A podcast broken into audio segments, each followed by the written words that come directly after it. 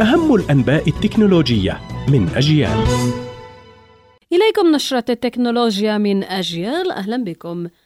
خدمة التراسل الفوري واتساب تعلن رسميا دعم ميزة تعديل الرسائل في خطوة طال انتظارها. وقالت الشركة إن الميزة تتيح تصحيح خطأ إملائي بسيط أو تضمين نص إضافي للرسالة وذلك خلال 15 دقيقة فقط من وقت إرسال الرسالة.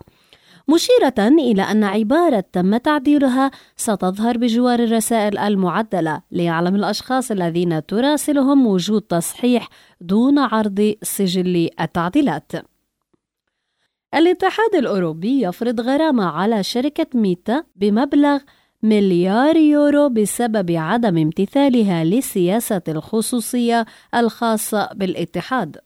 وبينت لجنة حماية البيانات الإيرلندية أنه تم فرض هذه الغرامة لانتهاك شركة فيسبوك شروط اللوائح العامة لحماية خصوصية بيانات العملاء في الاتحاد الأوروبي.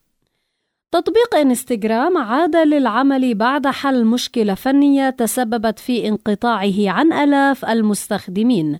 وقال متحدث باسم الشركة إن مشكلة فنية تسببت في عدم قدرة بعض الأشخاص على الدخول إلى التطبيق.